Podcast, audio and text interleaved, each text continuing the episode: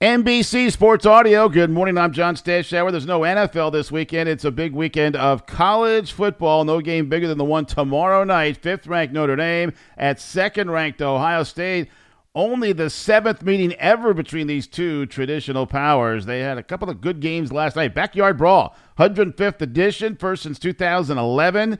West Virginia and Pittsburgh were tied at 10, 17, 24, 31, and then Pitt's MJ Devonshire with a 56 yard pick six with three minutes left, and Pitt beat West Virginia 38 to 31. Back and forth game in the Big Ten. Seven lead changes between Penn State and Purdue. Nittany Lions scored with a minute to go, and they won the game 35 to 31. Baseball in New York, Mets came from behind, beat the Dodgers 5 to 3, so they take two of three from the MLB leading Dodgers, whose record is now 90 and 40.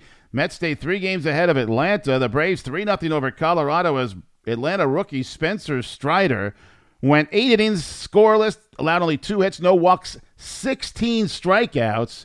The good news for the Mets, they play 16 games in a row, 21 of the next 24 against sub 500 teams. Big comeback by the Red Sox. They haven't had a lot to cheer for this season, but four runs in the bottom of the ninth to beat Texas 9 to 8. Baltimore shut out Cleveland 3 nothing. Seattle shut out Detroit that was 7 to nothing. Big NBA trade Donovan Mitchell sent by Utah not to the Knicks where most felt he was going to be headed to. He's a New York native, wanted to go there. Knicks wanted him, but Knicks kept thinking that the Jazz were asking for too much in return. So instead, Mitchell goes to Cleveland, three time All Star, and in return, the Jazz get Collin Sexton, Lauri Markkanen, first round draft picks in 2025, 27, and 29. Russell Wilson yet to play for his new team, the Denver Broncos, but already with a five year extension, $245 million.